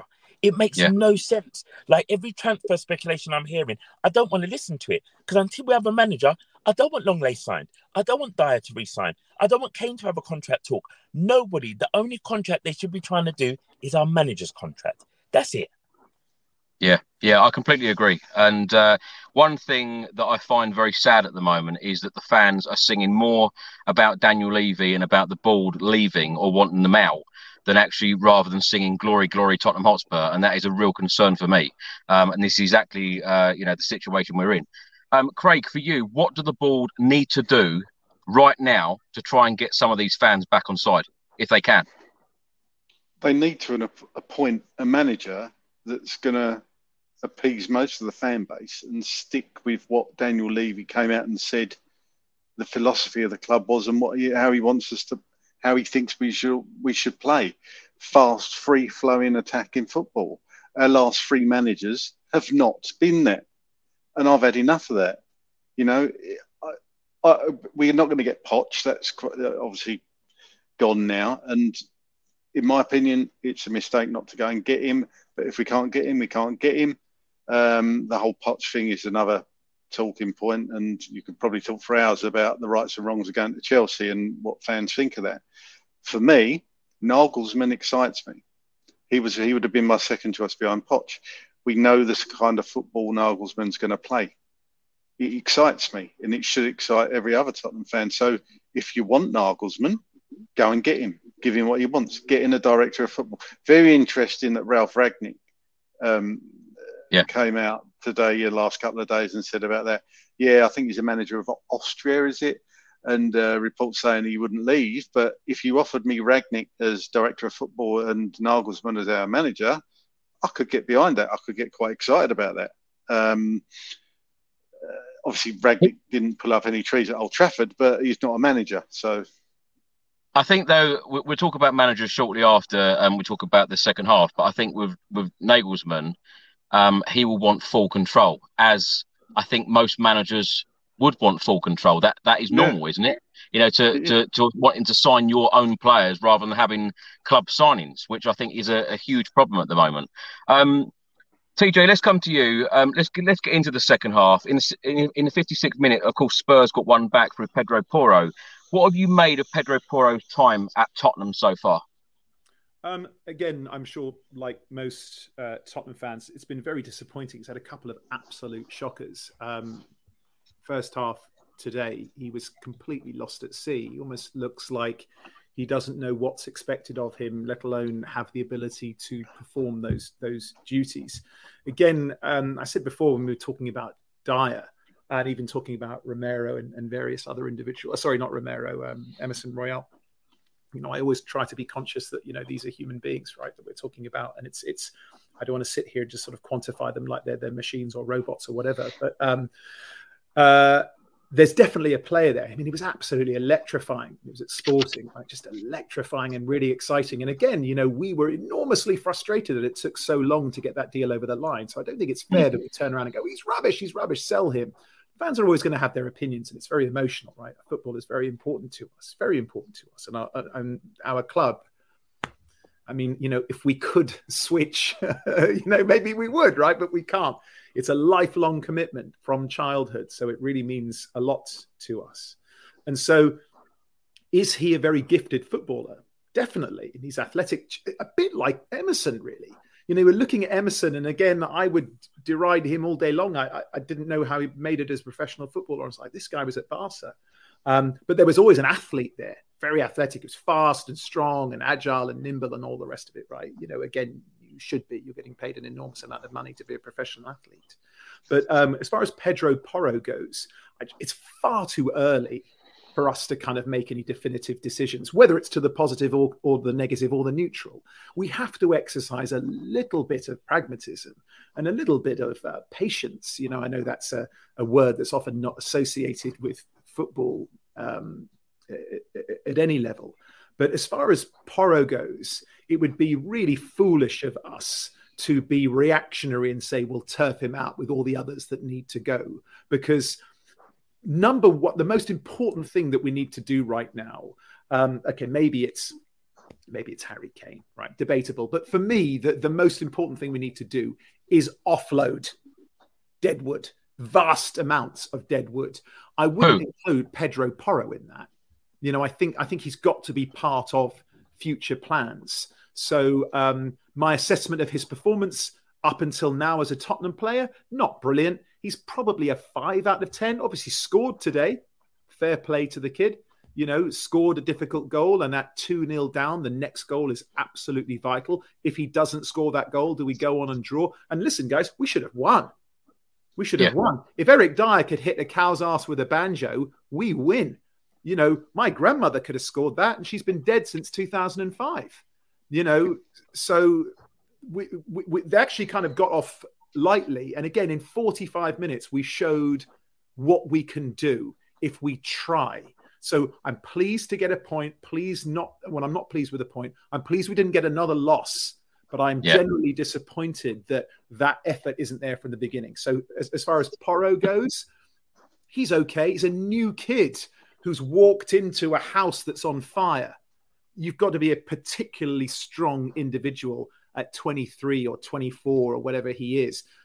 English is your second language. You've never lived in this city, let alone this country before, to walk in and just rub your hands together, and go, it's all right, lads, I got this. That's harsh. So I think, you know, let's just give him some time. TJ, I have to ask the question: Who is the Deadwood for you? dude um so yeah i wrote a list last night when i was at dinner with my friend. Um i mean listen i'll start with and i don't want to list him as deadwood but it is time Lloris. right? Lloris, Lloris has to go. Lenglet for me go. Dier go. Sessegnon, go. Perisic go. Um who else? Um, i'm now moving into our midfield. Lo Celso, go. Moura go. Uh, he's already gone i think. Um, who else is there? That's probably about eight, and I did have twelve. Of course, I can't remember. Oh God, Rodon. You even forget, right? there are players. Um, again, I just don't. I just don't. We talked a bit about Jaff, and I really have a soft spot for him. He seems like such a lovely kid, and I love the story of his family. And they took a chance on my son, and like his father. I don't you remember that interview back in the day. Really broke my heart. Just seems like such a sweet sweet man and a lovely family, but I don't think he's top six level. So Tanganga, he also has to go. It's a long list, boys. It's a long, long list. I would keep Bryan Gil. Oh, good. Tong, uh, Tanguy and, and Ndombele, he has to go. It's a Yep. long list, right? I would bring Reguilon back. Um, I would keep Bryan Gil. I really think there's a player there. Um, and uh, Danjuma, I keep him. Obviously, uh, we've already done the Kulu deal. So, yeah, there's a lot there. I mean, but like Sessegnon never came good for me. Never, never came good. And I think he cost 20 mil or something, didn't he? He was expensive, you know? I tell you what, when- when when you list off all of those names, it's hell of a job, isn't it, for any Yeah. manager coming in or any sporting director? That's three uh, windows minimum. You're not, you, Yeah. you could have Houdini come in and he wouldn't be able to shift 10, 12 players in, in one window. Uh, but, you know, I'll let one of the other lads speak. But that's, for me, that's three windows minimum. And you'd have to be really, really good at your job and also be prepared. I did actually do some numbers as well last night. The number that we came to for all of these 12 players was 70 million pounds, 12 players, including Tanguy, including Lo Celso, including players like that. Did you have Sanchez on that list? Yes, and I cannot believe I forgot to mention him. Yes, of course. Fair play to him. Nice boy, but sorry, it hasn't worked out. Darren, I want to ask you the same question about Pedro Porro because, um, you know, ever since his debut at Leicester, you know, which was a, a, a terrible debut from him, um, what have you made of him in a Spurs shirt? And uh, I want to ask you the very direct question: Emerson, Royal, or Pedro Porro? Okay, I'll I'll go. Bef- I'll answer the first part, then do the second part. I think with Pedro Porro, I think he he needs time to settle. I think he's trying very hard, and I think that's what you're seeing. He's trying very hard. You can see there's language barriers, there's communication issues on the pitch that he's got. He's finding his way with, and I don't think he understands what what what other people are going to do and what where where his role comes in because as an attacking wing back that's probably one of the most difficult positions to play on a football pitch you're up and down yeah wings gee whiz there's a lot um you're up and down and finding your position and knowing when to go and when to not and sometimes he's making bad calls and that's not his fault sometimes that's due to the breakdown of the move that he anticipated was going to work so he will i think he needs time of if we're going right wing backs he's the best option as a right wing back. Where the issue comes in when you said Pedro Porro or Emerson Royal, because for me it depends on what formation you're playing. If we're playing four at the back, I want Emerson Royal there as my right back. If we're playing a wing back, I would still persevere with Pedro Porro because I feel from what we've seen at Sporting and what we've seen of Emerson over a long period of time, not his little purple patch that he started to hit, over a period of time, I think Pedro was a better option as right wing back, hence why we pursued him so much. But it would be good to have two options. It would be good to have two players fighting for a position. We must. And, we must yeah. have two options. Hundred percent. We've got to have two like really great options in every position. Sorry to jump yeah. in, but yes, mate, hundred no, percent. And I think Emerson has shown he wants to develop. And I think all that dead wood that you've just listed off, TJ, and all of that stuff. I think if we went round, everyone would have a few players that may switch in and out or added to. And I think that's why it's dangerous when we have a chairman who is trying to construct deals right now with no manager in place, because there may be a manager out there who looks at Rodon, for example, and goes, I can turn him into a, a, my my centre of my back three.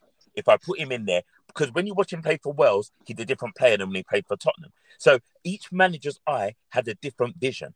And if we're gonna we're gonna dictate to them again, we're never gonna get the manager we want. As you said, Chris, every manager that is approaching Tottenham right now will be asking for control.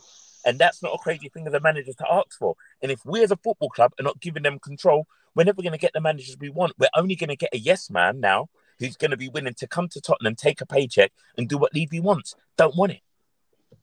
Well, in my opinion, I think as a football club, we need to decide exactly what direction we need to go in, and are we going to change our ways in, in what we've done in the past? Because we're just going to go around in circles otherwise. And of course, all of us are frustrated. 15 years without a trophy.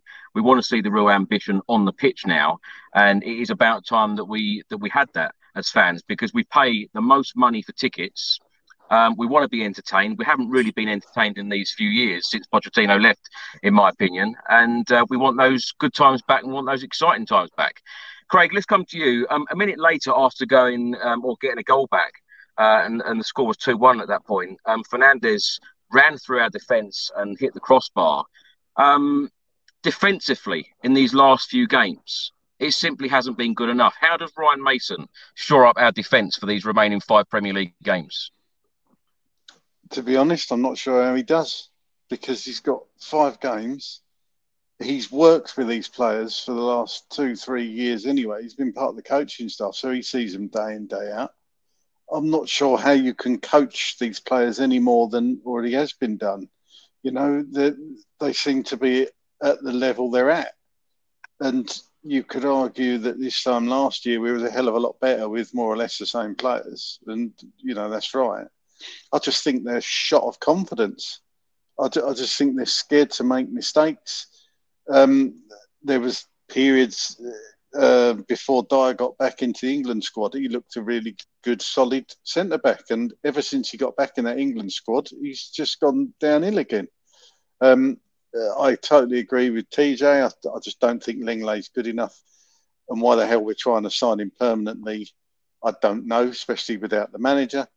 Um, there, there is uh, gaping holes all over that squad, and we've just got nobody to fill it in. In those, if he's going to play three at the back, who else did you put at centre back? Tanganga, maybe.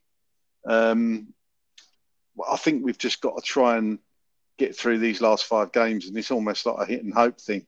You know, just just hope we can score more than we concede, and just keep that fifth place and get in Europa League and start again next season because I don't think Mason is going to be able to do anything different for these last five games than, than what you're already seeing, other than trying to give the players belief and give them a bit of confidence because their confidence is totally shot. I mean, hopefully with this draw today and the, the comeback, they might start to get a bit of bit of belief back. But it's you know the confidence through the floor.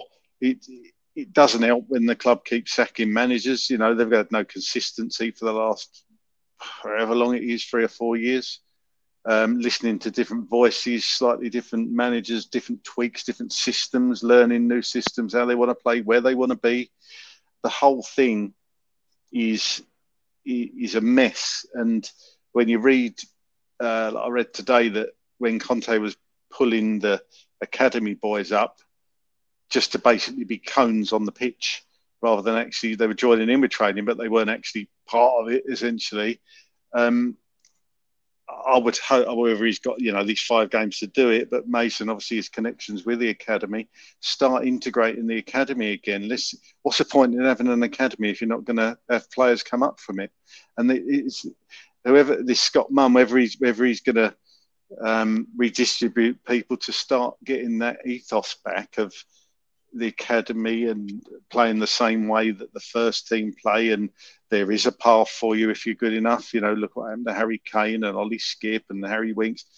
You know, we seem to have lost that, and that's part of our identity. We've always been um, been a club that champions youth and, and brings the academy boys through, and it's great to see one of your own. And we just haven't seen that in recent years, and that's just one of many, many jobs that need to be addressed in the summer a big overhaul. And coming back to your question, a big overhaul in that defence because I still maintain you put two quality centre backs alongside Romero, then you've got the makings of a really good back three or uh, back two with you know swapping if you're getting a player that's uh, universal can play right or left if you're playing a back four we'd be in a much better place and when you say about the defence as well we've got to get in a quality goalkeeper to replace Hugo. Brilliant servant, love Hugo, done us proud. I really do think Hugo's been brilliant for us, but we need a new goalie. And I thought Forster looked pretty good tonight, to be honest. I don't think he was at fault for either of the goals. So I would be keen to keep him on um, and, and push whoever comes in. It all sounds so simple, doesn't it? Just bring in a couple of great centre backs and bring in a fantastic goalkeeper. Well, um, everybody else does it. I mean, City did it. They bought in Laporte, they bought in Dias. You know, they just go out and get, and they don't play silly money. All right, they're Man City, and the players probably want to go there, and that's the other trouble we've got, isn't it? Yeah. Well, in the 63rd minute, Højbjerg had a shot on target. It was a tame shot. Three minutes later, Harry came with a great cross. Heung-min Son shot wide. What a fantastic chance that was. Substitute Kulusevski shot wide in the 67th minute. And then in the 69th minute, Eric Dier's header completely unmarked in front of goal. Missed it, put it wide. I don't think we should be talking about Eric Dier anymore. I think all of us are giving our thoughts about him. Um, Fernandes shot, forced a save in the 71st minute. TJ, very quickly, um, Craig touched on it there. Um, Forster, um, I thought he had a fairly decent game this evening. Do you feel more confident now you put Lloris in your deadwood pile? Do you feel more confident with Forster in goal? Absolutely. I think I don't think he's had a bad game. I mean, I think there was one FA Cup game. He looked a bit shaky. I think it was an FA Cup game, um, but I think he's been excellent. Not only you know made some really important saves. Uh, he's a brave goalkeeper, and also um, I'm surprised by how adept he is with his feet. His distribution is excellent. I think he yeah. passes with both feet. I don't. Is he left-footed or right-footed? I don't know, and that's a huge compliment. You know, um, right-footed. Um, I think. Yeah. Sorry, say that again, mate. Yeah, I think he's right-footed. Yeah. Uh, right, but he can ping with both. Right. I mean, in, in, incredible, and and also he always seems calm. You know, whenever it goes back to Hugo's feet, all of us, including Hugo, you know, we we tighten. You know, um, but Forster's chilling. You know, he almost has that kind of really easy gait that Emerson has. You know, an Emerson can ping a 70 yard ball and smoke a fag at the same time and have a coffee on the go. You know, um, so I've been really happy with Forster. Is he the answer? No, because he's 35. And also, you're absolutely right, Craig, and and I know Chris, you're right as well. It, it isn't as easy as just kind of bringing in players, but there are very obvious better quality players who are out there. Again, I'm not the guy who pretends to know what's happening in, in the other leagues. Like I, I do follow the Premier League um, pretty diligently. I don't know what's happening in Spain or Portugal or in Germany or in Italy or, or you know other places in the world. I, I, I just don't unless I see them playing in, in the Champions League. But like there are players at Palace, there are players at Brighton, there are play- how we didn't sign Trossard. He was 18 million pounds he wanted to come to Tottenham. We are yep. desperate for creativity. And whether you can, poor old Darren, sorry, mate. I know, sorry to revisit that pain upon you. But um, 18 million pounds. I don't know whether we believe his agent, but his agent just said it was taking so long. We'd spoken three times to Tottenham and they kept on saying, just wait on a decision. And then they spoke to Arsenal, and less than 24 hours later, it was done. How on earth, in this modern day, where Jack Grealish is 100 million pounds, do you snub 18 million pounds for a penalty uh, for a Premier League proven quality player like Leandro Trossard? That is just completely, completely un, unforgivable. Um, and so, yeah, you know, there are there are steps that need to be taken, but we would be vastly improved. Let's be really pragmatic. Give me one goalkeeper, one left-sided centre back, and one number ten, and I'd be happy. I'd be happy for now, and then lose as many as we could, lose as many from that list of deadwood as, as we could, and we could field a really strong eleven and have a really good subs bench as well. I think TJ to to sum um, our transfer activity up when we were linked with Bruno Fernandes and interested in signing Bruno Fernandes, we ended up with Gedson Fernandes. and it is like you know instead of shopping at Harrods, you've gone to you know Poundland. It it, it, it really was, and of course that didn't work out either. Um, but surprisingly, all these players seem to come to Tottenham. They leave Tottenham and then they go on to win trophies, which of course we haven't seen for 15 years. Um, Darren, on a very positive note, and of course we did get a point this evening against Manchester United in the 79th minute. Heung-min Son got our equaliser. Talk us through the goal because um, I'm really pleased for Heung-min Son because it's been a difficult season for him, hasn't it? Yeah, he's he's, he's had one to forget this season. He will want to forget it really quickly. And I think there's a there's a number of issues in that. I think Conte didn't help him in some of the tactical things that he was doing. There was really interesting Højbjerg interview where he spoke about Son being free now to kind of play in a different way. And it's I feel that him and Perisic were playing on top of each other in many aspects of the game. And yeah, it was it, yeah, it just hasn't worked. And this is a season that it needs to be over quickly for Son. And I, I was one of the ones that would have been happy for him not to have started today and to see him come off the bench. And when he got his goal, it, it class is permanent. You know what I mean? We know he's a class player, and he had moments today where we expected him to bury him, and he didn't. And then he got finally got one. And Kane again, great link up play, great ball across. He just came to play. Their, their connection, their their their they read each other so well, and it's beautiful to see. And I just, I just, I feel for Son this year. I do feel for him. I feel that he should have been taken out of the the fire and nine a lot earlier by the, our management team, and I think he should have been supported better because I think he they've tried to play him into form. That's the only logic I can give it, and it hasn't worked. It hasn't worked for him at all this year. Sad for him. Now, last couple of questions. Just want to get all of your thoughts on our next game away at Liverpool on Sunday and uh, where you think Spurs will finish in the Premier League at the end of the season and uh, who our next manager uh, will be or could be. Not a lot um, of questions there, Chris. There's, there, we'll, we'll try and speed it up. Um, Craig, let's come to you um, first of all. Of course, Spurs are fifth in the Premier League table at the moment. We now have 54 points from 33 matches. Aston Villa have exactly the same points from the same matches, but we have a more superior goal difference. We have plus seven, they have plus five. We've got Liverpool just behind us. Uh, they've got a game in hand. They're a point behind, and Brighton are five points behind us, but they have three games in hand. Um, Liverpool up next, Anfield. Over the years, we've got very, very little at Anfield. How are you feeling ahead of this game? Um, if I'm brutally honest, I think we'll get very little out of the game at the weekend. Um, I can't see us getting a win. I think we'll be lucky to get a draw. Um, Liverpool's been, as you say, a bogey ground for us for for years. Um, I can remember the mid '90s. We went there, I believe. Correct me if I'm wrong, Chris. You're a bit of a stat man, but um, I think we played him in the FA Cup, and Sheringham scored. Uh, uh and Klinsmann, yeah. Klinsmann, Klinsmann, yeah. yeah. Um, and I remember thinking, "Wow, we've won at Anfield," and that was the '90s, and not much has changed since then, really.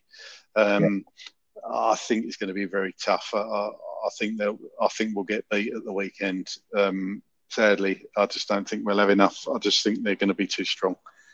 Um, as for a manager, I've got two answers for you. The one who I think will probably be our manager and who I want to be our manager.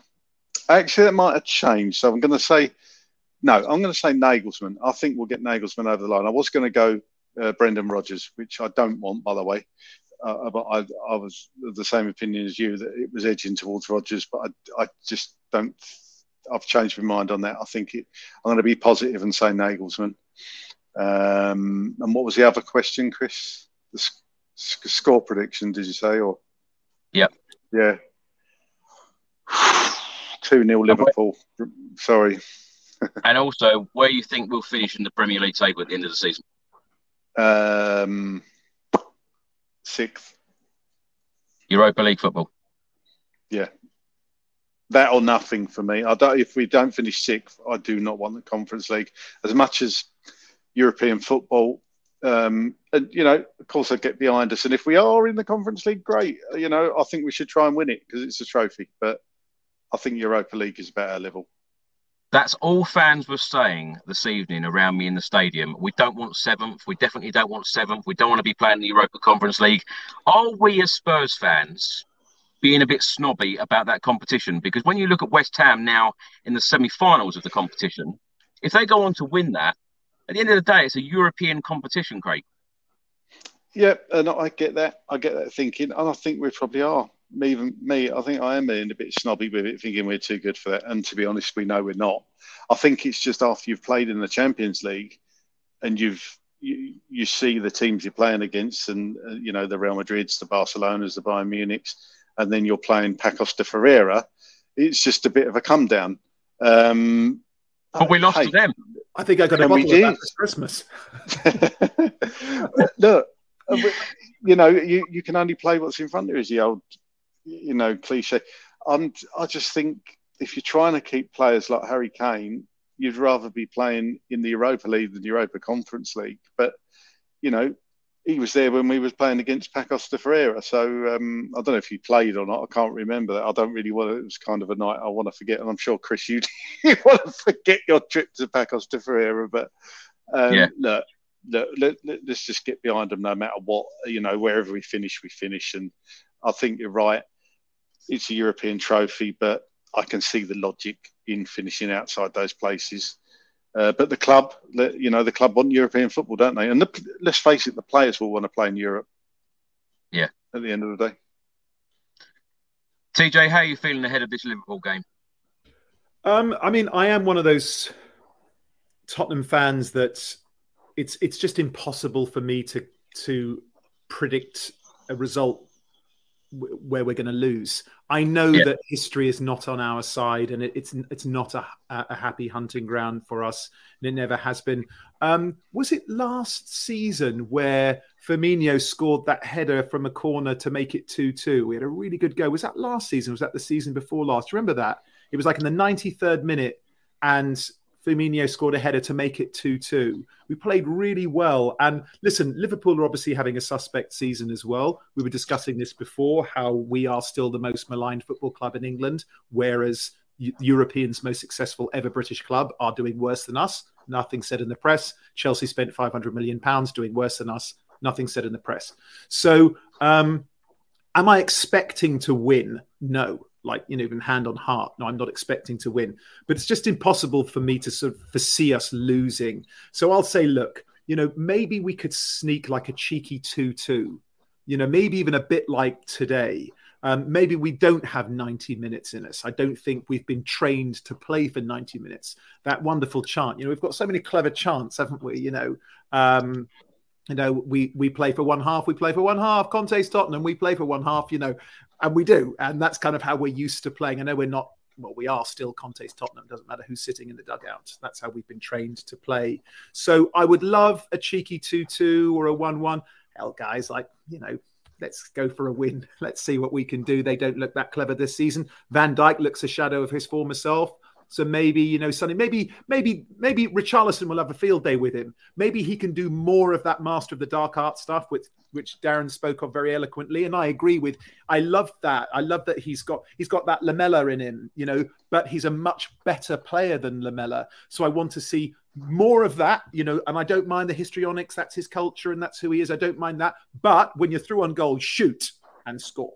You know what I mean? Like do do something. Yeah positive, you know, when when you're through on on goal and keep doing all that stuff and being an outlet. And those are all points very well made, mate. Um, So maybe he could have a field day with Van Dijk. You'd never want to mark Richarlison. God, you'd come off the pitch covered in bumps and bruises and scars, and you know you really would. Um, as far as where we finish, um, to be honest, I am one of those Spurs fans that doesn't want us playing Conference League football. And I hear what you're saying about, oh, West Ham, are they now in the semi final or the final? Semi final. Um, we're not West Ham. You know, West Ham should aim for that. They're not a Champions League team. We, you know, how many times we've been in the Champions League over the last decade? More times than but not. Are we, but are we are we good enough to be a Champions League team, TJ? That's the problem. No, we're not. But you know what, brother? Neither are Manchester United. They just got yeah. walloped by Sevilla in in the Europa League easily. Yeah. And will they be in the Champions League next season? Probably. You know, I mean, listen, Newcastle at the moment look like they could be a handful in, in the Champions League. I mean, Arsenal have earned their spot. And yeah. after Brighton lost yesterday, mathematically, they're playing Champions League. Good for you. You know, you deserve it this season. I hope you get thumped. But no, we're not a Champions League team this season. But the standard of the football in the Premier League this season has been poor. So I, I would much rather play Europa League, which is, you know, that's a trophy that quality teams have won in the past because even teams that drop out of the Champions League then go into the into the Europa League. I don't want us playing Conference League football. I just I would rather be out of it, focus on domestic cups and the Premier League, and hopefully just ship out. Can we get rid of four or five players, cancel some loans, and you know bring in two or three? I, I would be happy with that. Do you know what? If we played Europa League football, I'd be happy to see a full strength team in the Europa League because hundred percent, hundred percent. Go with when we played in the competition, when we played in the competition, we've never ever put in, um, you know, a, a, proper strength team, which which is really frustrating for me because whenever you're in one of these competitions, go and try and win it. And we, and we haven't really ever seemed That's to do that. Trophy. The Europa is a proper trophy. If you look at the teams that have yeah. won that over the last decade, those are all proper teams. They're not a team that sound like a bottle of dodgy after aftershave that you bought off Del Boy down the market. TJ, also um, on the manager situation, who do you think we will end up with? And if you had your choice, who would you like to see come in? Um, if it was my choice, it would be Poch. Um, I don't think that's going to happen. I'm with Craig. I do think it will be Nagelsmann. I, I, do think it will be him. And that's a statement. I mean, another thing that I want to say as well about Tottenham, and I'm not, you know, maybe I am just subconsciously trying to finish on a, on a positive. It's still a very exciting, enticing job to a manager, not just because of the infrastructure. And I know people laugh at us and our absence of trophies and all that kind of thing, but, you know, don't try to besmudge our history. We are the first team that did the impossible double, the impossible double you know, yeah. when players weren't paid millions and millions and millions of pounds, when it was literally said that is an impossible task to win that cup and win that league. You don't have enough players, it's too tiring, you cannot do it. So don't besmudge our history. And now look at the infrastructure that we have. And also, we've got some unbelievable players. He's still the best. He's still the best striker in the league. I, yes, Haaland, and he was unbelievable yesterday, and I adored him. Like we were laughing, he looked like he, you know, was in a Timotei commercial. He was fabulous, um, you know. But Kane is Kane is still the guy, you know, and so that's a very exciting prospect. But Daniel Levy and the board, you must relinquish the control of the football side of this business. To Craig's point, to your point, Chris, to Darren's point, you have built an extraordinarily successful business, and we all take our hats off to you. And we should be grateful because there was a time that we were in a tenuous position as a club. You know, our solvency was being questioned. So now we are in a position of financial authority. We're actually the most financially profitable football team in the history of the Premier League. If you don't believe that, Google it. Right? So now it is time for you, Daniel Levy, and your friends to step aside, appoint football people who live, breathe, sleep, eat, and crap football, and let them run that. Concentrate on booking Beyonce tickets and leave the football to the guys who want to play football. TJ, just a quick yes or no. Will Harry Kane be a Spurs player at the start of next season? I think yes. Yes, I do. Because I don't. Yes, I know, you know, United want him, but you're going to United to guarantee winning trophies, are you? That's crazy. You're not guaranteed to win trophies at United. They might be able to pull off a World Cup because it's a Manchester derby and you never, uh, uh an FA Cup. You never know what's going to happen in a derby. But Manchester United are miles off winning a league miles off. They're at least four seasons, even if Harry steps up and scores them 20 goals. They're miles off. So I think he'll just he'll stay and just he's already a Spurs legend. Stay. Your children are settled. Your wife is settled. You have your dogs. You have a lovely life. Stay. Sign another contract and continue being a Spurs legend. And you know, look forward to that statue that Levy promised you. Well, a couple of times this evening at the Tottenham Hotspur Stadium in the away end, they were singing Harry Kane. We will see you in June. Yeah. Um, Darren, let's come to you on the same uh, questions. Uh, the manager that you would like, the manager you think we'll get, where you think we'll end up in the Premier League table, and your thoughts ahead of the Liverpool game. Okay, um, very much like TJ, I can't ever say the words Tottenham are going to lose to anybody. I can't do it. Um, so what I will say is I'm going to take a draw. I'm going to take a draw. I'm going to take a one-one draw and hope that Van Dijk has a moment of losing all, all coordination and we get we nick one. And I don't see us keeping a clean sheet, so I'm going to go for a one-one, and I'll be very happy if we get that. Now, okay, in terms of the league, this is this is a challenging one because we've spoke a lot. I've heard everyone talk about Europa League and the idea of winning it and taking it seriously in West Ham. The thing about the Tottenham philosophy and the vision around Spurs right now, as you said, Chris, we don't take it seriously. Being in it, we don't we don't give it our all. We don't play our first team. We don't invest in it. So I'm I'm gonna go out on a limb right now. I would much prefer Tottenham to not finish in a in a European place this season. I would prefer it, and I'm going to explain the logic behind it.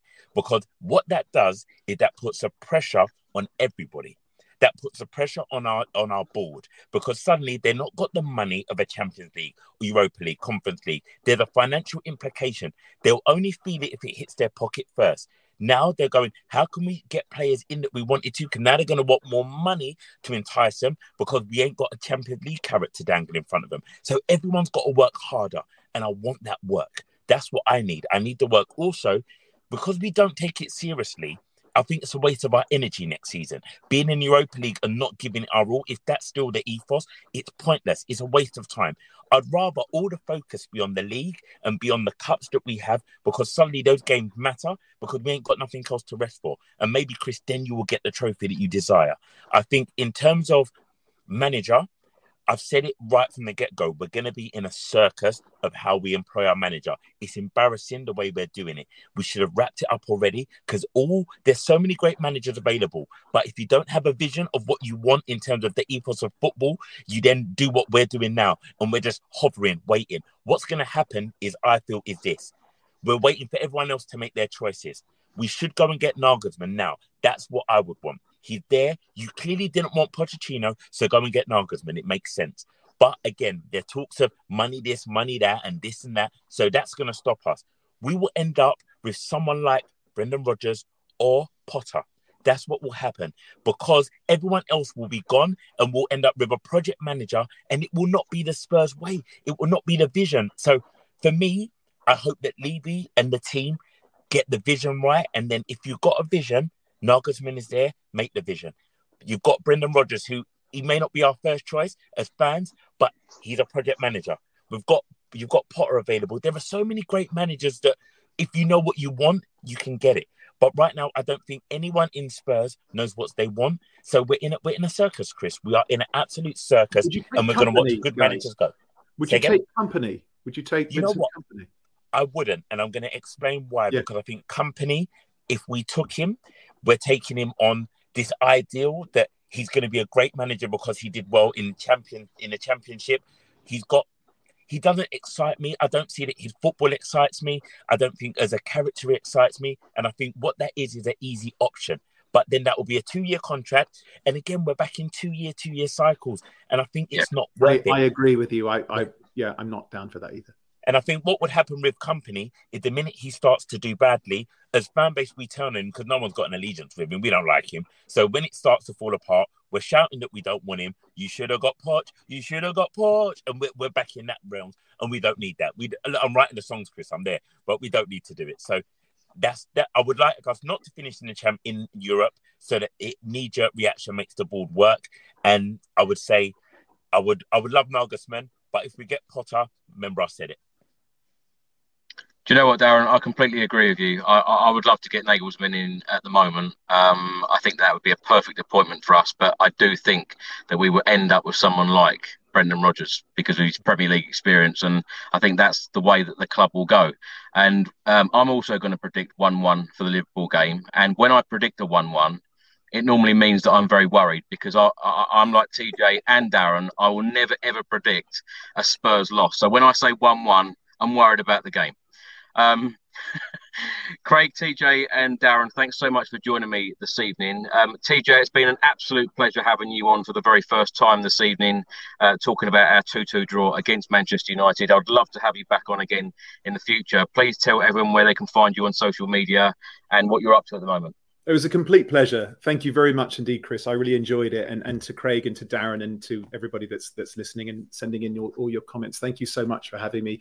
It's difficult to come on after um, you know after not winning, but we didn't lose, and so I think that we've spoken a lot of sense this evening as far as where people can find me. Um, I'm not a very big social media person, to be honest, but I am on Twitter. I can't be asked to open Instagram. I am on there, but I don't never really use it.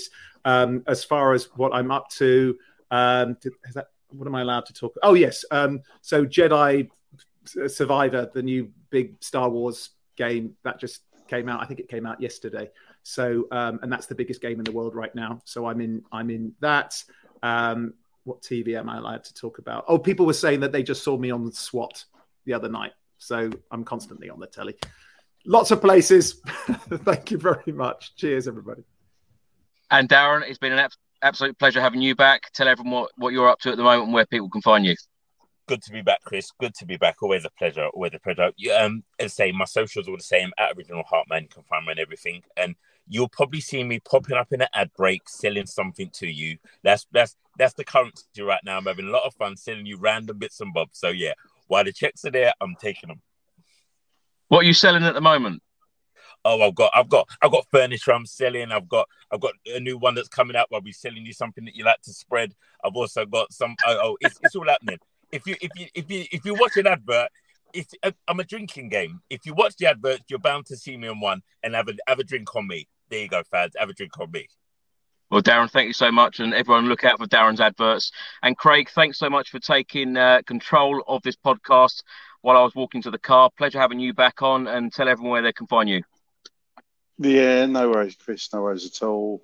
Uh, always have, always good to have um, two guests that are lovely, lovely to uh, control. I would say didn't not that not that they need controlling. They're not children, but you know what I mean. You know, it, it's just uh, it's great when you can all just chat and get everything off your chest. And because we we're all Spurs fans at the end of the day, and we all share the frustration. So it's it is good to vent. And thankfully, it was the draw tonight. Um, if you want to follow me, I'm on Twitter at Dearman9 you can see there. Um, I'm not an actor or anything like like you guys. I'm not famous, so I'm uh, I'm not in for the followers. But uh, it's always nice that uh, you know coming here, always gain a few followers from this show, and people s- send me lovely messages to say uh, you know messages of support. And if I do tweet about Tottenham, which I seem to be doing a bit more lately, I always get some really good replies, and it's really good to interact with people because, like I say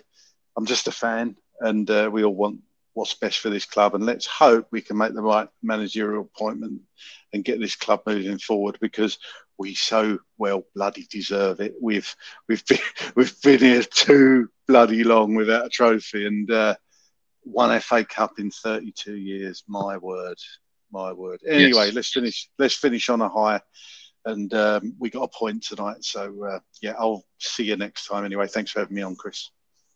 Well, Craig, TJ, and Darren, thanks so much for your time. And of course, thank you so much to Ricky Norwood as well earlier on in the show. And thanks for watching, everybody. Thanks for listening. And uh, we will see you on the next show against Liverpool on Sunday.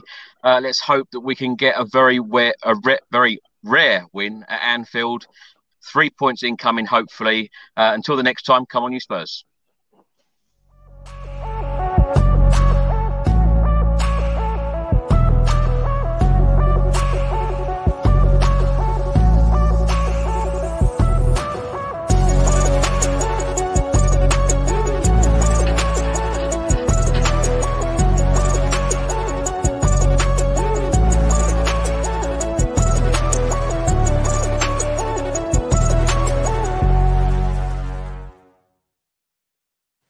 Away days are great, but there's nothing quite like playing at home. The same goes for McDonald's. Maximize your home ground advantage with McDelivery. Order now on the McDonald's app. At participating restaurants, 18 plus serving times, delivery fee, and terms apply. See McDonald's.com.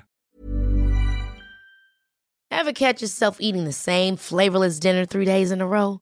Dreaming of something better? Well, HelloFresh is your guilt free dream come true, baby. It's me, Keke Palmer.